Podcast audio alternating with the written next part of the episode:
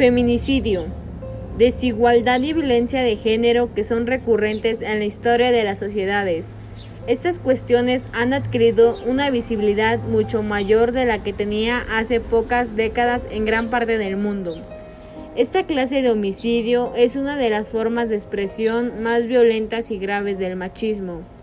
Es la manifestación más extrema del abuso y la violencia de hombres hacia mujeres.